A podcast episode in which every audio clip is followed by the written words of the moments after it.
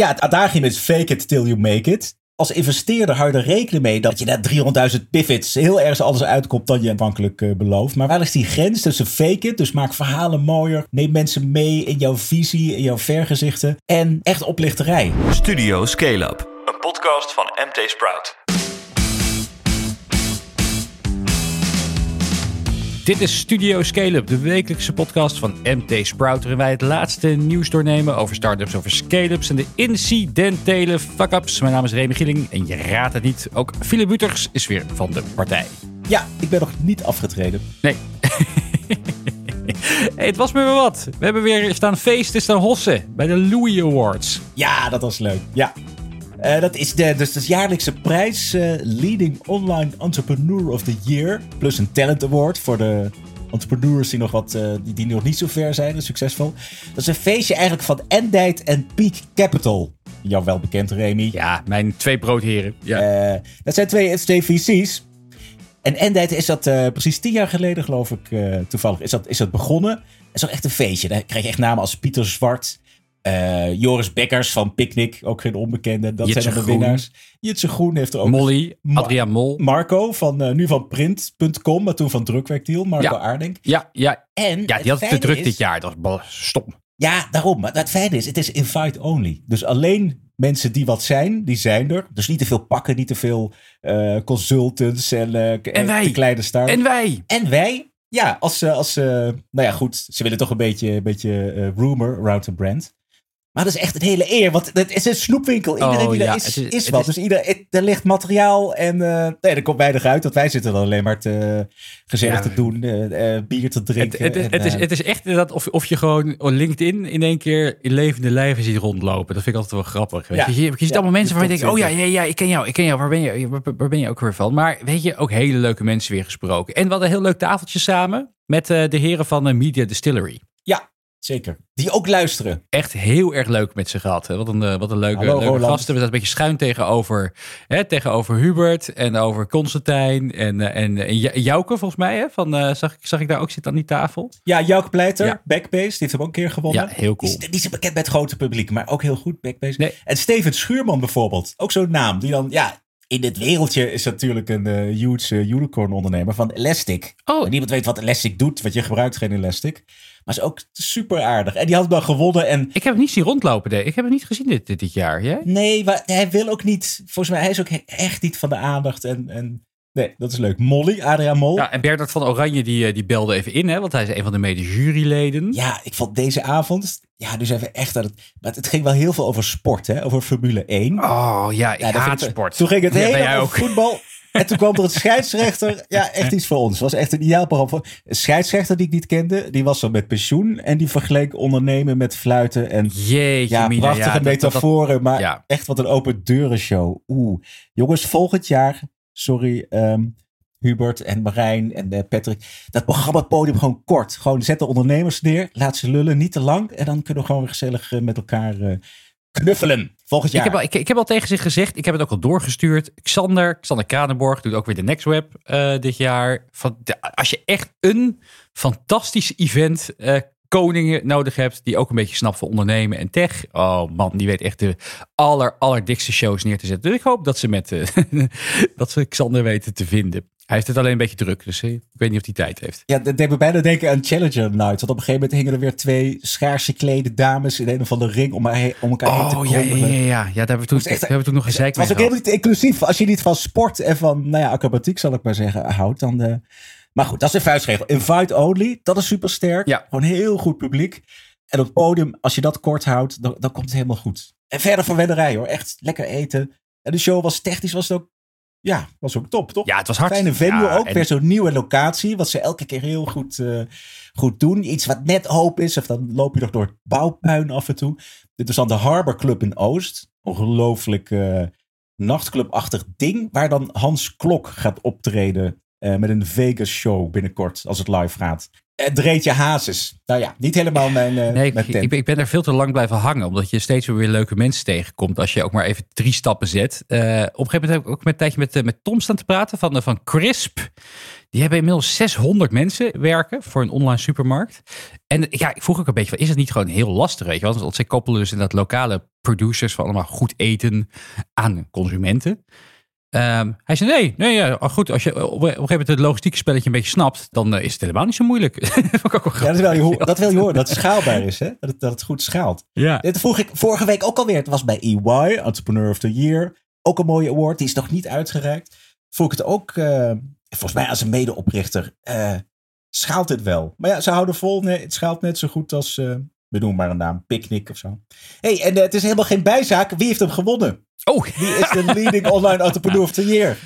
Ik had hem niet verwacht. Ik, ik, ik dacht Taco. Je bent hem wel weer vergeten door al het ja, ja. Ik, ja, ik dacht Taco van Vermoof dat het zou worden. Uh, maar nee, nee, nee. Het is geworden Thomas Plantinga van Vinted. Ja, als een duveltje uit het doosje. Want dat is nooit bekend, hè? Er zijn geen nominees of zo. Het is gewoon nee, bof, hier is die.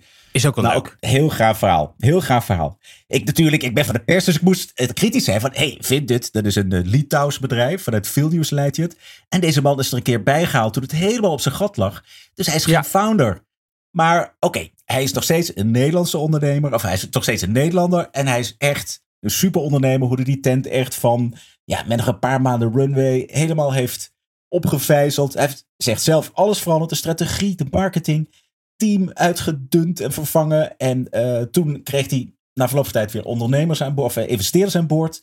Die er ook echt shitloads en money in hebben gestoken. 128 miljoen dollar was ja, de ja, ja, eerste ronde die deed. Toen kwam hij eens bij ons op de radar. Hè? Van, hé, hey, wat is dit nou? Nederlandse gast. Er zit een Nederlandse gast inderdaad. En ze, ze hebben natuurlijk United Wardrobe overgenomen vorig jaar. Ja, uiteindelijk wel. Met al dat geld. Nu zijn ze echt Europees uh, huge. En het is, heeft natuurlijk ook een duurzame randje. Dus uh, ja, kleding wordt hergebruikt. Ja, hoe? Ja, ja en het is, hij had daar een hele mooie speech bij de Louis. Hè, van uh, het is zo hard werken. En weet je wel, dit soort prijzen. Het is allemaal vanity. Uh, en en al, die, al die waarderingen. Het is ook allemaal vanity, weet je wel.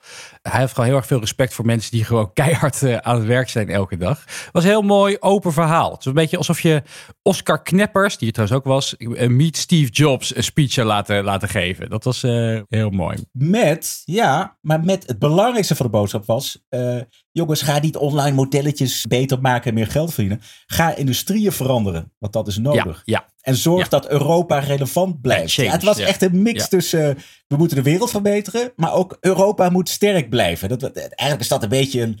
Ja, heeft een beetje een, een rechtsluchtje, maar heeft wel gelijk. Alleen als we industrieën veranderen als ondernemers, maken we echt impact, doen we echt wat en zorgen dat Europa relevant blijft. Dat is misschien een beetje Frans-Duits-achtig verhaal. Maar dat tweede is ook belangrijk. Maar vooral dat veranderen. Van ga nou niet voor de waardering. Ga niet een modelletje opkrikken. Uh, en, en ga niet voor die miljoenen. Maar ga echt voor verandering. Voor het veranderen van industrieën. Mooi. Was echt nou, uh, ja, Jesus. Ja. Compleet met baard. Hij leek niet op sandalen, maar... Sportschoenen. Nee, maar hij is echt nee, goed. Ja, en, en ik sprak hem daarna nog heel eventjes ook even over inderdaad United Wardrobe. Want komende week echt, ik wil niet mijn eigen podcast ophebelen, maar het is zo'n leuke aflevering geworden met Jules en Thijs van de United Wardrobe in The Big Exit Show voor Peak. Uh, waar ze dus ja, vertellen precies. over die exit. Je hebt een fijne exit gehad, toch? Uh, ja, ja want die zijn niet meer betrokken, toch? Bij... Nou ja, Jules wel. Jules daar is nu head of product uh, daar. Dus hij is, Jules is, okay. is daar gebleven zo'n leuke podcast geworden ook. En, want ze vertellen echt, echt allemaal ins en outs over die deal. En hoe het bijna misging. En over, ja, heel grappig, heel leuk. Dus um, ik, ik zal dan linken in de, in show, de show notes. notes. Hey, ja. ander kort dingetje. Uh, weet je wie er in de podcast Jong Beleggen zat? Wat is, van wie is Jong Beleggen dan? Is dat een site of zo? Ja, dat is van Pim Verlaan. En dat is een van die, ja, je hebt een paar van die top podcasts in Nederland. En oh. dit is daar één van. Sorry, sorry. Ja, ik, ik ben zo oud, ik mag daar niet naar luisteren. Maar ik zal het een keer doen. Ja. Uh, jong Beleggen. Uh, jong Beleggen. Uh, Siebertje misschien. dat zou wel een hele leuke zijn. Uh, Jitse Groen. Jitse Groen. Die heeft al anderhalf uur. Ah. Heeft hij zich laten interviewen over takeaway. Nou, die was er dus ook. Dat stond ik nog naast in de wc. Ja. en ja, zo als je in de wc elkaar ontmoet. Dan is beetje het ongemakkelijk, van, hey, hè? Nee, het is een beetje ongemakkelijk. Ja, dus, en zeker, in, zeker bij, bij, bij die Harbor Club, waar ze gewoon een DJ in de wc hebben staan. Wat een. ja. Een knikje. Ja, een knikje kreeg Een knikje. Ja, ik, heb ook, ik heb ook een knikje gekregen. Ja, ja, ja. ja uh, perseikels, die, die wil je ook niet erbij hebben. Ja, vroeger mocht toch op kantoor komen. Weet je nog dat je dat we eventjes hebben gehad? Dan ging die ons en een paar, paar members destijds nog van Sprout ging die rondleiden. In, in Enschede was het nog. Absoluut. Ja, Heel fijn. Heel hartelijk. Heel fijn. Ja, nee, absoluut. Heel hartelijk. En nu moet hij gewoon, ja, hij runt een iets groter bedrijf. Dus hij is heel zuinig met zijn tijd vooral, toch? Snap ik ook. Snap en je ik. moet ook echt, als het niet bijdraagt aan, jouw aan jouw merk of aan de arbeidsmarktcommunicatie, weet ik veel, of richting investeerders. Wegsnijden, nee, tuurlijk. Jij, je moet ons dood negeren. Ja. Logisch ook Ja, gewoon. maar waarom gaat hij dan wel bij Ehm, Jong Beleggen zitten? Anderhalf uur. Nou, dat, was, dat, dat, vroegen ze hem dus ook. dat vond ik een goede openingsvraag. Waarom, waarom zit je hier? Hij zegt, ik spreek heel veel met institutionele beleggers over takeaway. Alleen ik heb heel weinig ja, middelen om te communiceren met individuele beleggers. Om onze strategie uit te leggen. Ja, een beetje persberichten, zei hij. Eh, dus hij vond het wel leuk om een keertje te kunnen toelichten. Eh, want het is natuurlijk toch een veel verhandeld aandeel in Nederland. Eh, hè, waarom die nou bepaalde keuzes maakt. En het ging ook heel erg over hè, de overnames die ze hebben gedaan. Ik geloof dat ze 18 overnames hebben gedaan in totaal. Nou, dat, dat, dat bedrijf is natuurlijk echt als kool gegroeid daardoor. 24 landen, inmiddels 588.000 aangesloten restaurants. En er zitten echt wat leuke, leuke dingetjes in. Zo, heeft hij bijvoorbeeld verteld dat, hè, dat je af en toe inderdaad de founders aan boord houdt. Nou, zoals Jules bij, bij Vinted. En af en toe afscheid neemt. Hij zei, ja, ze hebben helaas afscheid moeten nemen van de oprichter van hun ehm, Israëlische tak. Dat was ook wel afgesproken, vertelde die van tevoren. Die wilde gewoon niet, eh, niet, niet onder een baas gaan werken, denk ik. Eh, maar hij zei bijvoorbeeld, eh, in Polen wa- waren gewoon twee hele goede ondernemers. Maar die waren bijvoorbeeld heel erg goed in, die, die zijn hoofd van het M&A-team geworden. Omdat ze heel goed nu weten van, hè, wat, waar, waar loop je tegenaan als je een bedrijf wil integreren. En de, qua cultuur en wat gaat er goed en wat gaat er niet goed. Dus ik, ja, ik vond het leuk. We zetten hem ook weer Ja, in... was, er nog, was er nog een blokje freelancers of mensen in dienst nemen? Hè, dat tweede wil die in alle landen. Het is toch niet overal zo. Dat hangt af van die partij die heeft overgenomen. Maar, want we hadden natuurlijk eerder deze week Uber. Dat in Nederland eh, zijn chauffeurs als werknemers moet beschouwen. Oh ja, ja, ja, ja. daar nog over? Nou, ik denk dat hij wat eerder is opgenomen. Gok, ik weet niet helemaal zeker. Maar ik, ik ben op de helft. Dus misschien komt het nog. Misschien komt het nog. Oké. Eh, ja, en, en leuk. En ja, Kom precies, precies, precies. Waar gaan we het over hebben? Ja, nieuws. Eerst was het slappe tijd, toen was ik op kommertijd. Nu is het echt nou, met bakken. weg. Oogsten, Nou, In oogsten. ieder geval een miljard aan financieringen deze week hebben we alleen al in de, in de Oh, main ja. topic, zeg maar. Het Bizar. grote bier. Bijvoorbeeld Bill Gates, u kent hem wel. Die gaat investeren in Picnic. Ah, Ook fantastisch. Ik vind het nog, een nog leuker bedrijf geworden. Echt. SendCloud, ook heel gaaf. Die eh, heeft ook, wat hebben ze opgehaald? 150 miljoen euro. Ja, 150 miljoen. Het, het is zoveel. Vroeger was het, waren het recordjaren. Dus nu Eh, even er in waren decennia ja, dat niet geweest. Even op een donderdagje. Ja. Oké, dus eh, Picnic 600 miljoen. SendCloud 150 miljoen. Somnox, weet niet hoeveel, maar die heeft ook weer groeigeld opgehaald. Nadat ze misgrepen bij Dragon's Den. Ook leuk Hmm. onderwerp, ook leuk en dan sluiten we af met een ondernemer die 20 jaar cel boven het hoofd hangt. We gaan beginnen.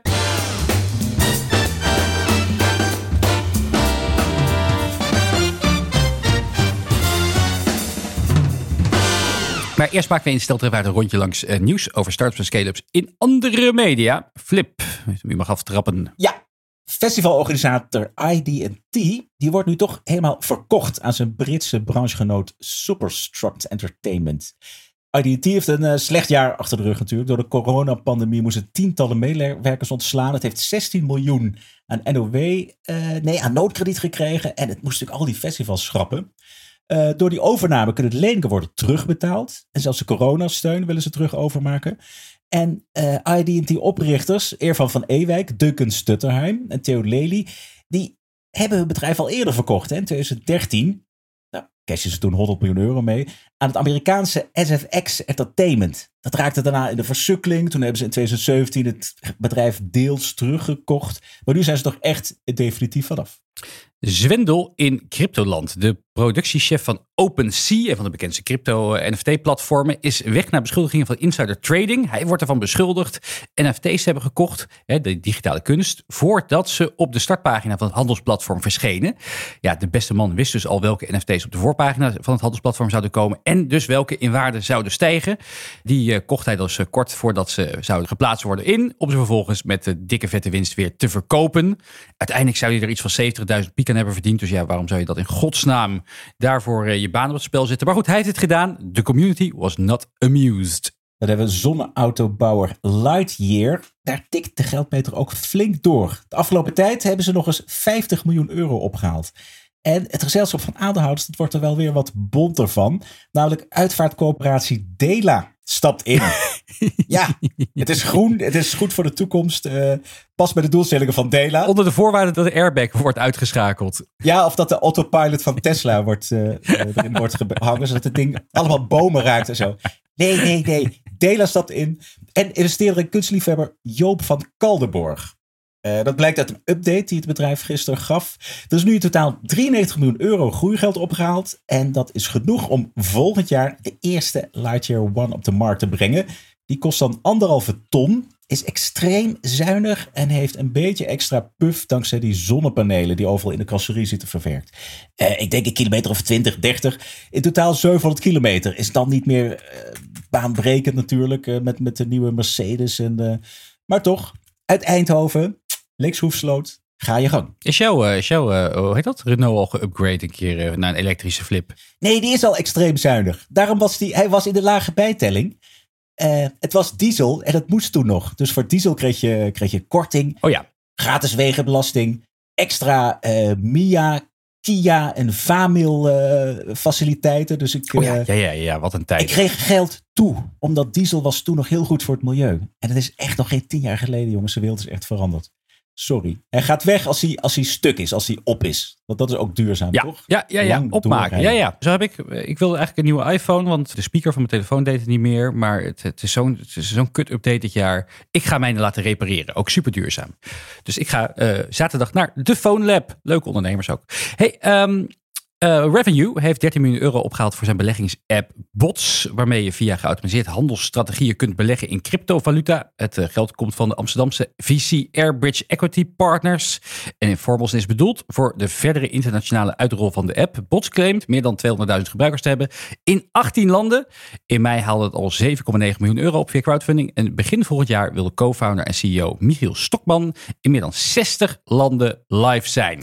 Succes, Siewert die noemen we net al, Siewert van Liende, die kan voorlopig nog rustig zijn centjes tellen. Of misschien juist niet, want er hangt hem nog steeds een onderzoek boven het hoofd naar die mondkapjesdeal tussen het landelijk consortium hulpmiddelen en uh, Siewertjes uh, hulptroepen. Maar dat onderzoek dat gaat meer tijd kosten dan tevoren ingeschat. Dat heeft demissionair staatssecretaris Paul Blokhuis van Volksgezondheid, Welzijn en Sport laten weten aan de Tweede Kamer in een brief.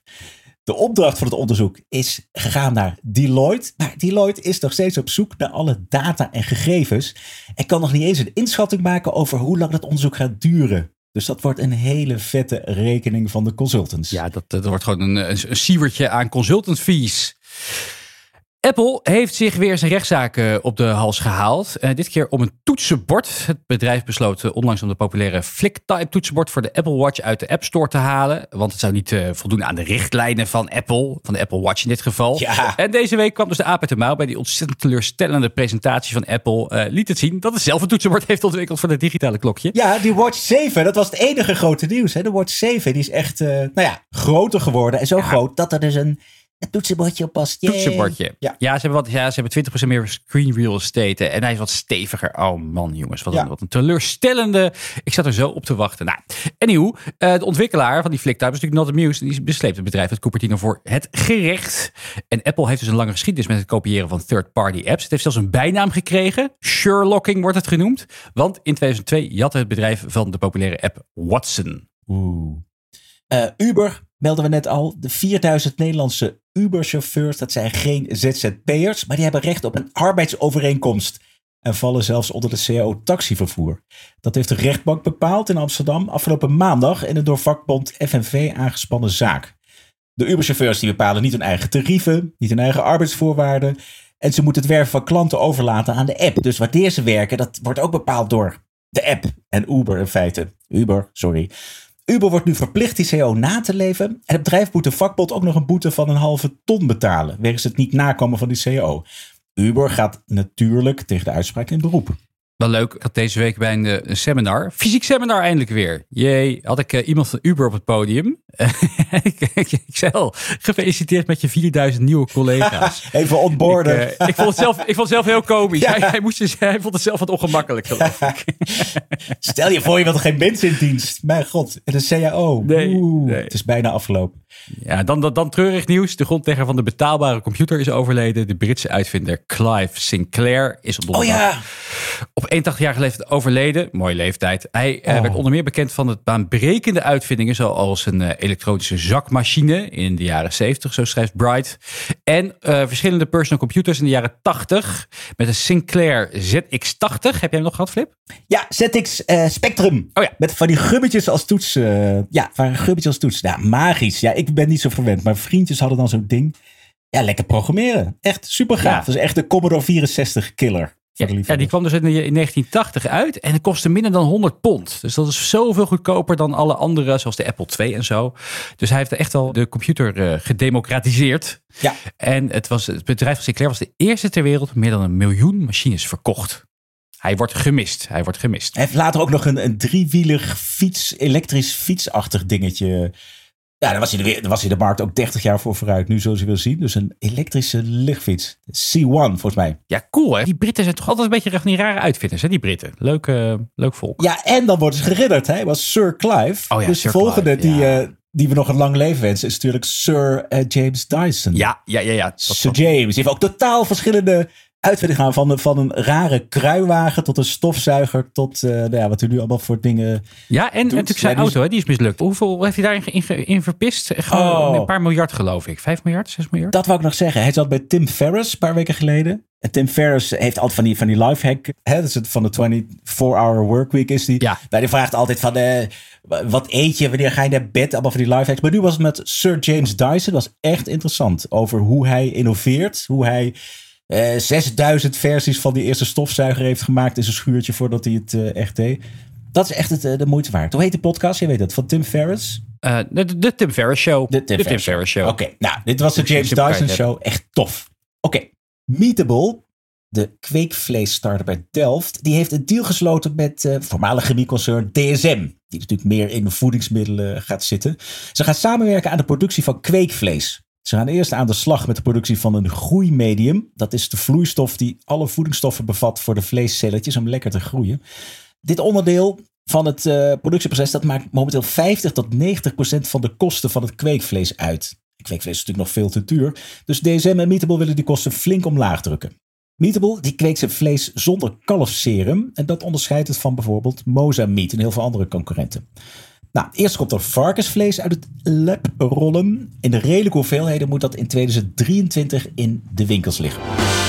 En dan gaan we door naar het grote nieuws. Nou, dit, uh, dit kanonvoer aan, uh, aan kleine nieuws. Nou, de eerste, ja, die kwam gisteren hard binnen. Uh, mijn telefoon ontplofte zowat. 600 miljoen euro voor online supermarkt Picnic. En ja, het belangrijkste daarvan is, is dat eh, Bill Gates en zijn ex-vrouw Melinda doen mee aan deze mega-ronde. Ja, Flip, even allereerst even terugblikken op de Louis Awards. Want daar werd de medeoprichter van Picnic, Joris Becker, geïnterviewd door Frank Evenblij op het podium. Ongelooflijk, hè? En, Geen um, woord! En dat mag je ook niet zeggen natuurlijk, want je doet zaken met de Amerikaan. Maar niet eens van, oh, uh, er staat ons nog wat te wachten of we gaan. Nee, nee. Je werd nee, heel goed, het was heel, leuk, heel persoonlijk. Heel maar, en daarna heb ik uh, Joris ook nog gesproken, maar uh, ja, nee. Ik sprak hem ook nog niet, even. Niet gevraagd van, goh, gaat Bill Gates toevallig nog in je investeren? Nee, nee, nee. Het, ik, had het, nee ik had het ook niet helemaal verwacht. Alleen, ja, de, wat echt pijn was natuurlijk dat Frank Evenblij op een gegeven moment aan hem vroeg van, en win je vaker van dit soort prijzen? Joris had dus een paar jaar daarvoor inderdaad de Louis gewonnen. En zei hij, nee, nee, eigenlijk winnen we weinig prijzen. Ja. En misschien, misschien was het ironisch, bedenk me nu. Maar uh, hij heeft natuurlijk gewoon de Challenger Award gewonnen. Op het podium uh, in Theater Amsterdam. Duizend mensen zaten in de zaal. Om en nabij. En het was in 2015, dus wij waren er heel vroeg ja, bij. Het Toen was, was, echt was, was, ja, wij waren echt op, ja, wij waren echt op tijd. Een klein scale-upje was die. Maar jeetje, en die beker heeft gewoon een jaar bij hun uh, op, op, de, op de balie gestaan of zo. Nou ja, was die vergeten. Ik heb die nog met, met Guido op de toenmalige uh, MT Media groep Scooter die we nog hadden uh, opgehaald. Ze hadden toen dat kantoortje, hun hoofdkantoor zat toen tegenover het Amstel Hotel aan de andere kant van het water. Oh ja, oh ja. Onmogelijk om te komen. Ja. En toen hebben we inderdaad in een, in een grote Lidl tas hebben we die spuuglelijke beker opgehaald bij ze. Ze vonden het wel jammer dat hij weer ging. Iedereen vindt het altijd jammer als hij gaat. Dus het is toch een, toch een gaaf, gaaf ding. Ja, maar we moeten vooruitkijken. Het is dus de Bill en Melinda Gates Foundation Trust. Dat is die vermogensbeheerder. Die hoort bij die Bill en Melinda Gates eh, Foundation. Ja, dus zij geven heel veel geld aan goede doelen. Maar die pot met geld moet ook beheerd worden. Dat doet de trust. En die trust investeert eigenlijk niet, niet zozeer in uh, uh, bedrijven die honger de wereld uit helpen. Of uh, malaria of, of COVID bestrijden. Maar bijvoorbeeld ook in, in Walmart zitten ze, in FedEx. Ja. nu dus in Picnic. Er zijn niet de enige die instappen. de bestaande aandeelhouders die lappen ook weer bij. Dat waren ook niet ten minste. Hè? De Fenton van Vlissingens via NPM Capital. de Fidi de Rijken van Kruidvat.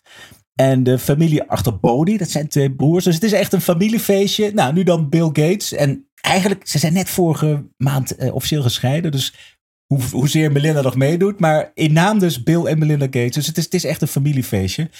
Waarmee ze dus moeten groeien. Want ze verbranden geld bij het leven natuurlijk. Laatste keer, ja, al eerder hebben ze 250 miljoen opgehaald. En daarvoor 100 miljoen de afgelopen jaren. Steeds bij die families. Uh, het gaat er hard doorheen.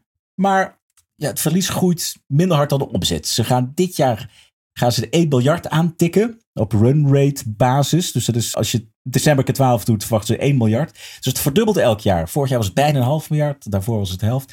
En het verlies, dat was het laatste wat wij weten, 2019. Toen was het verlies wel gestegen voor de cijferfetischisten. Oh ja, 44 miljoen euro was het verlies. Op die omzet van toen nog een 250 miljoen, geloof ik. Dus ze maken verlies. Ja, groei kost geld. Hè. Ze zijn net in Frankrijk begonnen. In Duitsland gaan ze groter worden. Met dit geld uh, moeten, ze, ze Europa gaan afdekken. Ja, het is, het is zo'n leuk bedrijf. Wat ik me de afvraag is, zou... Ja, weet je, die, die Gates natuurlijk zo ongelooflijk druk. Zou die überhaupt weten van zo'n deal? Dus zou die weten dat zijn trust nu in een uh, technologie supermarkt heeft geïnvesteerd in Nederland? Ik weet het niet. Zou dat met hem worden gedeeld? Zou een A4'tje krijgen? Ja, misschien hè? Een soort de, de daily briefing, wat de president ook krijgt eh, in Amerika.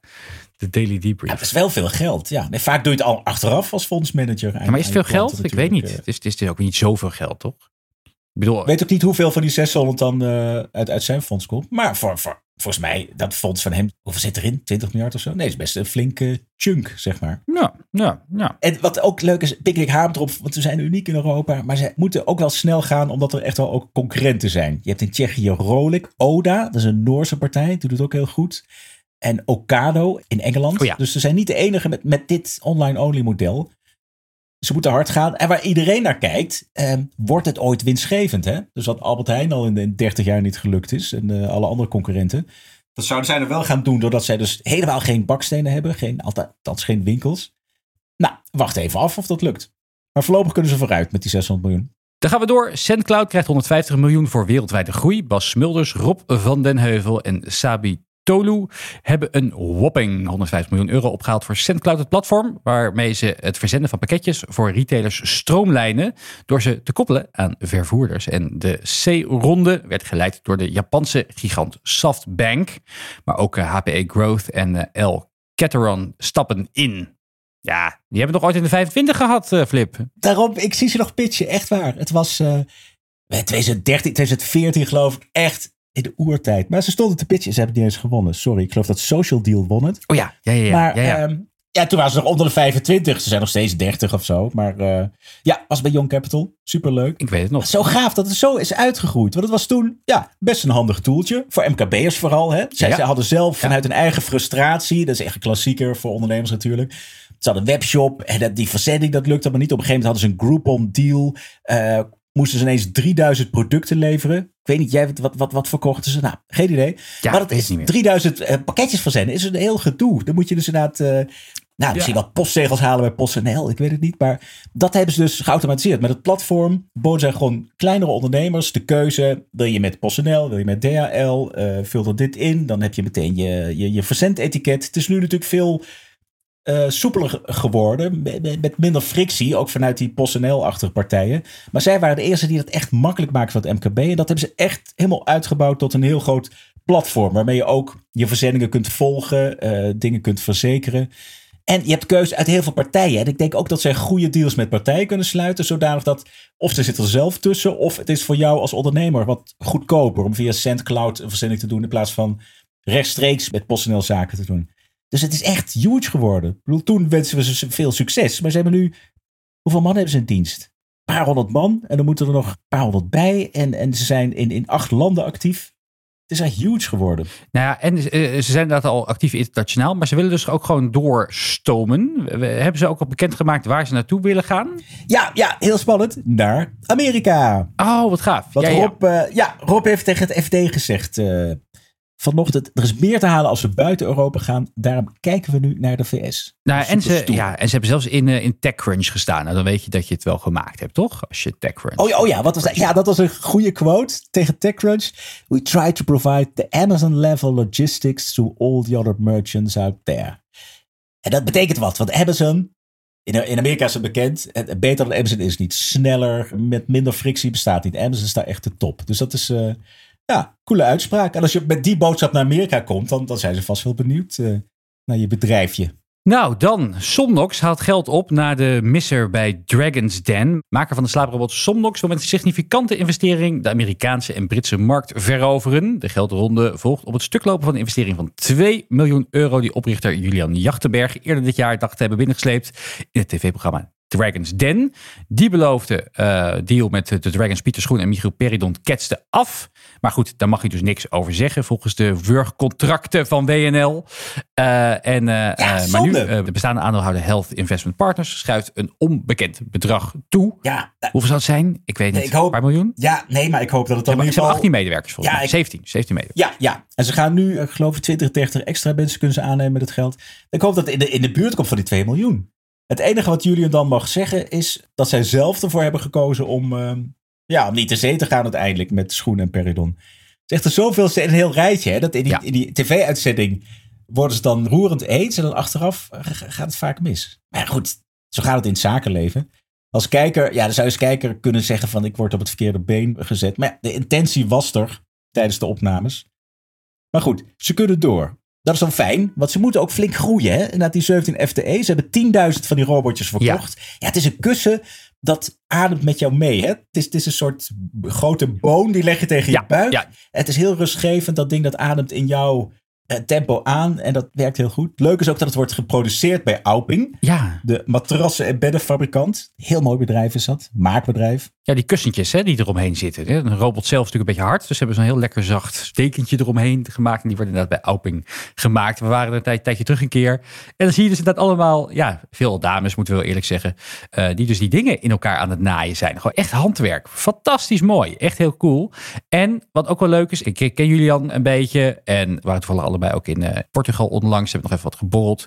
Maar hij deelt dus heel vaak de reacties op social media die hij krijgt. En er zijn echt mensen echt dol enthousiast over dat ding. Dus er zijn echt mensen die zeggen van, oh, ik heb jarenlang slaapproblemen gehad. En dankzij deze robot kan ik eindelijk weer slapen. Nou, dat is toch wel mooi. Als je dat kan bewerkstelligen. Ja, ze mogen geen medische claims doen, maar het ding werkt. Ja, weet je, die prijs is een beetje. Nou, nog even, ja, die, die, prijs is wel een beetje duur, maar hè, misschien voor hier wel. Voor Amerikanen misschien wat minder. Ze hebben toen een paar jaar geleden waren ze ook. Hè, werd ze nog op het hoofdpodium van de CES in Las Vegas als innovatietopper geëerd. Nou, dat is toch echt wel heel cool. En eh, die Julian zat onlangs in een uh, interview, één op één interview met Peter Diamandis. Ja. En misschien zeggen de luisteraars niks. Ja, X-Prize. En Singularity. En Singularity University. Ja, ja. Dus dat is niet de minste. Dat zijn niet de minste. Dus de, internationaal is er veel lof hiervoor. En ja, uiteindelijk weet je wel, misschien moeten zorgverzekeraars dit gewoon gaan omarmen. Nou ja, het, het is 499. Dus het is ja, investeren in jezelf. Maar het zou inderdaad helpen als het. Het is geen medisch hulpmiddel. Maar als de zorgverzekeraars toch denken van hé, hey, hier kan ik een paar mensen mee helpen. Dat zou leuk zijn. Want het gaat inderdaad niet zo super hard. Want ook die, uh, die 6, dat was drie, vier jaar geleden. En die doorbraak is er nog niet in Amerika. Maar goed, dat gaat nu dan lukken. En heel interessant. Ze werken aan een nieuw geheim product dat aan het eind van dit jaar moet worden gelanceerd. Ah, gaaf, gaaf, gaaf. Nou, en ik weet dus niet of dat kan, maar ik heb dat laatste keer uh, toen een paar jaar terug met mijn Mad Sleeps matras ook gehad. Daar kan je dus ook gewoon kiezen. Het is gewoon een, een, dienstje die ze inkopen volgens mij om het in delen te betalen. Oh ja, dat kan je hier ook doen. Je kan in drie termijnen 166 euro betalen. Dan maakt het toch wat behapbaarder voor, denk ik, veel mensen. Ja, dan zie je dus hoe ze worstelen met, met dat prijsniveau. Dat dat toch te weinig mensen die investering aandurven hè, van iets, iets nieuws. En uh, ja, Oké, in termijn. Oké, dan tot slot. Uh, ja, we gaan het hebben over het uh, allermooiste zakelijke schandaal van de afgelopen paar jaar. Um, Elizabeth Holmes, de voormalige CEO van het ooit veelbelovende Theranos, staat voor de rechter. De 37-jarige ex-ondernemer. Die uh, hangt 20 jaar boven het hoofd voor het misleiden van beleggers. Uh, Somnox, die, of Somnox, sorry. Ja. Theranos, die. sorry Julian. Nee, Theranos, die beloofde een apparaat te hebben waarbij je een druppel bloed zou afgeven. Waarin die gewoon ongeveer alle ziektes die je zou kunnen hebben kon voorspellen of je die wel of niet zou hebben. Maar goed, het bleek gewoon één grote leugen. Dat ding dat deed helemaal niks. Flip, wat een verhaal hè? Wat een verhaal. Ja, een grote leugen. Ik denk dat de visie uh, ja, het enthousiasme en, en het idee natuurlijk goud is. Dat je dus niet buisjes tegelijk met bloed nodig iedereen. Iedereen wil dit. Wordt, dat je via de Walgreens, via de apotheek zo'n testje kon uh, bestellen. Maar uiteindelijk, het lukte gewoon in de praktijk niet. Die tests waren gewoon totaal onbetrouwbaar. Met dat kleine druppeltje bloed. Dus bleek toch dat zij met vele buisjes bloed toch klanten hielpen, maar gewoon het uitbesteden aan de normale labs. Dus terwijl je dacht dat het via Theranos werd getest, ging ja. het toch gewoon naar de, ja, de bekende gevestigde orde die het op de traditionele manier deed. En dat was achter de schermen, was het dus, ja, werd er heel veel mee gesjoemeld. En het ging ook gruwelijk mis, want er is één getuige, ik weet niet of, of het ook in de aanklacht zit, maar er zijn dus mensen die te horen kregen van, sorry, je hebt HIV-AIDS. Terwijl het niet zo was. En andersom waarschijnlijk ook. U bent uh, volledig gezond en bleek ze uiteindelijk toch zien. Dus dat is echt levensgevaarlijk. Precies. Er zaten hele grote investeerders achter. Larry Ellison voor Oracle, maar ook Rupert Murdoch. En ja, wat, wat ze dus had gedaan. Elizabeth Holmes was echt wel een beetje de, de wonderkind of Silicon Valley. Ze droeg ook altijd van die kooltrui. Dat was Steve Jobs. Ze praten een hele lage, rustige, rustige stem. wat nou, naar verluid zou ze dat... Hè, dat, dat zijn nu geruchten dat ze die stem ook een beetje heeft, eh, heeft gemodelleerd. Dus dat, dat ze vroeger... ja, dat, dat ze zichzelf heeft aangemeten. En, en ze werd overal, ja, ah. overal werd ze op het podium gehezen. Omdat iedereen dacht van ja, weet je gaaf. Eindelijk een keer een coole, coole ondernemer. Die gaat echt, weet je, deze dame gaat de wereld veranderen. Iedereen wilde meedoen. Met, met een geweldige missie. Zat ook Henry Kissinger en George Shultz waren aan boord. Ja, uh, oude minister van Buitenlandse Zaken. James Mattis, de oppergeneraal van Defensie. Maar Henry Kissinger, dat is een kanon, ongelooflijk. Dus die zaten al in, in de raad van advies, mijn god. Ja, en het, het sneu is wel een beetje. Ze heeft, eh, ze heeft een paar jaar dus in, in, in vrijheid eh, mogen afwachten totdat de rechtszaak eindelijk is was. Maar in de tussentijd heeft ze een of andere eh, hedgefund miljardair aan de haak geslagen. En heeft ze net een kind meegekregen.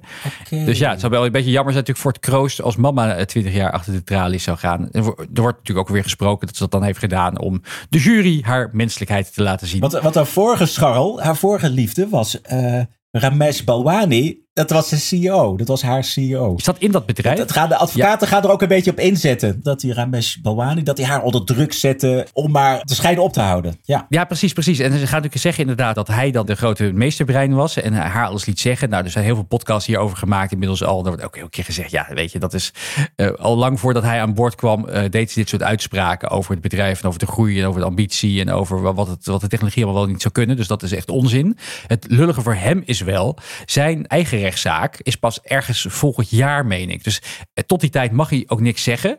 Dus er wordt nu allemaal dingen over hem geroepen. En hij kan gewoon tot zijn eigen rechtszaak zich daar niet tegen verdedigen. Dus dat is wel heel slim gedaan van de verdediging van, uh, van Holmes. Kijk, het is natuurlijk een, kostbaar drama. 900 miljoen dollar is er, eh, is er verbrand. Maar het is natuurlijk ook een persoonlijk drama voor de Elizabeth Holmes. Maar het interessante van deze zaak is natuurlijk, dit gaat een beetje over de Boris van, van Silicon Valley en eigenlijk van, van alle startups en scale-ups die met venture capital werken.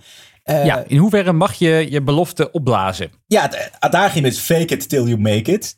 Maar hoe ver mag je daarmee gaan? Dus als investeerder hou je er rekening mee dat, dat een visie, ja, dat je net 300.000 pivots heel ergens anders uitkomt dan je, dan je aanvankelijk uh, belooft. Maar waar, waar is die grens tussen fake it, dus maak verhalen mooier, neem mensen mee in, in jouw visie, in, je, in jouw vergezichten en echt oplichterij? Ja, wat mij betreft, tuurlijk bij, bij uh, vervalsen van Pfizer-rapporten en uh, achter de schermen dingen naar een ander lab sturen in plaats van dat je zelf met die druppeltjes met jouw kastje in de gang gaat. Dat, dat is natuurlijk oplichterij. Maar nou ja, en, wat, en wat gewoon wel heel vervelend is, is er, zijn, er zijn natuurlijk heel veel klokkenluiders die daar hebben gewerkt, uh, die nu uit de school klappen. En die zeggen ook allemaal van ja, we hebben echt, echt aan de bel getrokken of, en, en proberen aan te geven van jongens, wat we nu aan het doen zijn, is gewoon echt niet oké. En die werden vervolgens, weet je wel, echt met, met pek en veren het bedrijf uitgestuurd. En als ze iets over zouden zeggen, tot aan de poorten van de hel gesuwd door Holmes en de mensen. En het grappige is trouwens ook alweer, die Holmes heeft nu een 16 stellend advocatenteam. Ook de echte de, de hotshots uit, uit heel Amerika die uh, zitten in haar verdediging. Het probleem is, dat is natuurlijk hartstikke duur. Ze denken ook dat uh, er wordt geschat dat die verdediging nou tientallen miljoenen kost aan fees. Ja. Alleen, er is dus gezegd dat het bedrijf is, uh, is failliet gegaan en dat zij dus ook geen geld meer heeft om de investeerders terug te betalen. Die zijn opgelicht. Dus er wordt ook al gevraagd, hoe, hoe betaalt ze dit? Ja, misschien de nieuwe hedgefondsvriendje. Maar wat er dus blijkbaar ook zou kunnen zijn, is dat je als bedrijf kan je in Amerika en misschien ook in Nederland kan je dus uh, verzekeren tegen het feit dat je als bestuurder wordt aangeklaagd. En die verzekering geldt ook als het bedrijf failliet gaat. Dus ja, misschien gaat er een of andere verzekeraar nu flink het schip in. Ja. het advocatenteam van Holmes. Ja, of ze heeft een geheim potje, of die advocaat doet allemaal voor de eer. Maar dat laatste zal wel niet. Nee. Maar ja, de bottom line is, wat, wat die verdediging, wat die advocaten dus zeggen, van falen is geen misdaad. Je uiterste best doen en tekortschieten is geen misdaad. Ja, dat klopt. Falen niet, maar niet op deze manier. Dus zij heeft het wel heel erg uh, de boel uh, lopen flessen. Ja. Maar de vraag is toch, worden investeerders nou kopschuw? Denken die van ja, al die gloedvolle verhalen, daar geloven we niet meer in? Of worden ondernemers voorzichtiger? Ja, ik denk, nou ja, transparantie. Ik denk dat je wel eerlijk op tijd naar je aandeelhouders moet stappen als het echt helemaal uit de bocht vliegt. En echt op tijd moet zeggen van jongens, we gaan ja. een pivot maken, we gaan het anders proberen. Het, uh... Maar ja, het is toch, die Holmes was dan misschien naïef en ze joeg een droom na en ze geloofde echt erin. Ik denk dat je ook een team moet hebben, dat je moet omringen met mensen die, die op tijd zeggen van oké, we gaan het anders proberen, maar we gaan niet de boel flessen, we gaan niks vervalsen, we gaan in ieder geval tegen de aandeelhouders, de investeerders, transparant zijn over wat wel en niet lukt. Ja, nou als je hier meer over wil weten, de New York Times heeft een prachtig artikel erover geschreven. Er is ook een geweldig boek over gemaakt van John Carreyrou, die heet Bad Blood, of het uh, saaie titel ja. Bloedfraude in het Nederlands. Ja. En ook een HBO-documentaire The Inventor Out for Blood in Silicon Valley is echt een aanrader. We zetten de links in de show notes. Dit was alweer Studio Scale-up aflevering 23. Vergeet je niet te abonneren op Spotify of je favoriete podcast app. Of deel hem met ondernemende vrienden, familie en kennissen. Of laat een recensie achter. Flip, leuk dat je er weer was. Famous last words. Ja, ik zoek een co-host. Want ik moet hier elke week op dezelfde moment opdraven. En volgens mij moet ik dadelijk een CAO, moet ik een CAO in, toch? De CAO voor, uh, voor de podcastindustrie. Dus ja, een oproep. Wie wil het af en toe uh, Remy afwisselen of mij afwisselen? Remy is ook veel te druk trouwens met congressen over, over folders. Folders, folders, ja. folders en, en, en low-code. Ja, dus we maken er een groepsactiviteit van. We gooien alles open. We gaan er inderdaad gewoon elke week in een soort grote ruimte zitten in de metaverse en kijken wie er komt opdraven. Bedankt voor het luisteren en graag tot de volgende aflevering.